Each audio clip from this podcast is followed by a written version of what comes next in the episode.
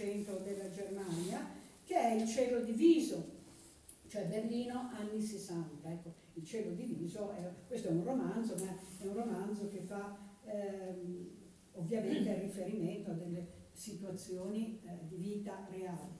Oppure eh, il film La guerra fredda, faccio, do un'informazione, se magari mi può servire, che sarà eh, proiettato eh, all'interno della rassegna d'autore che c'è il lunedì sera a Menaggio, l'ultimo, l'ultimo film in programma di questa stagione, ehm, il 16, lunedì 16 dicembre. Ecco, è anche quello un film che si ispira alla, al periodo, alla storia eh, del, del, periodo del, del, muro di Berlino.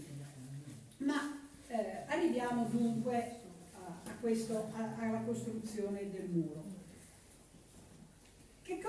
Succede che fanno questi due USA e US in quegli anni? E qui è importante parlare della loro politica estera, de, delle alleanze militari, ecco, eh, della Nato. Io penso che soprattutto ieri ne hanno parlato tanto per la celebrazione dei 70 anni della Nato e non so se avete presente quello che la dichiarazione di Macron, la Nato è come un, un coma cerebrale, una cosa del genere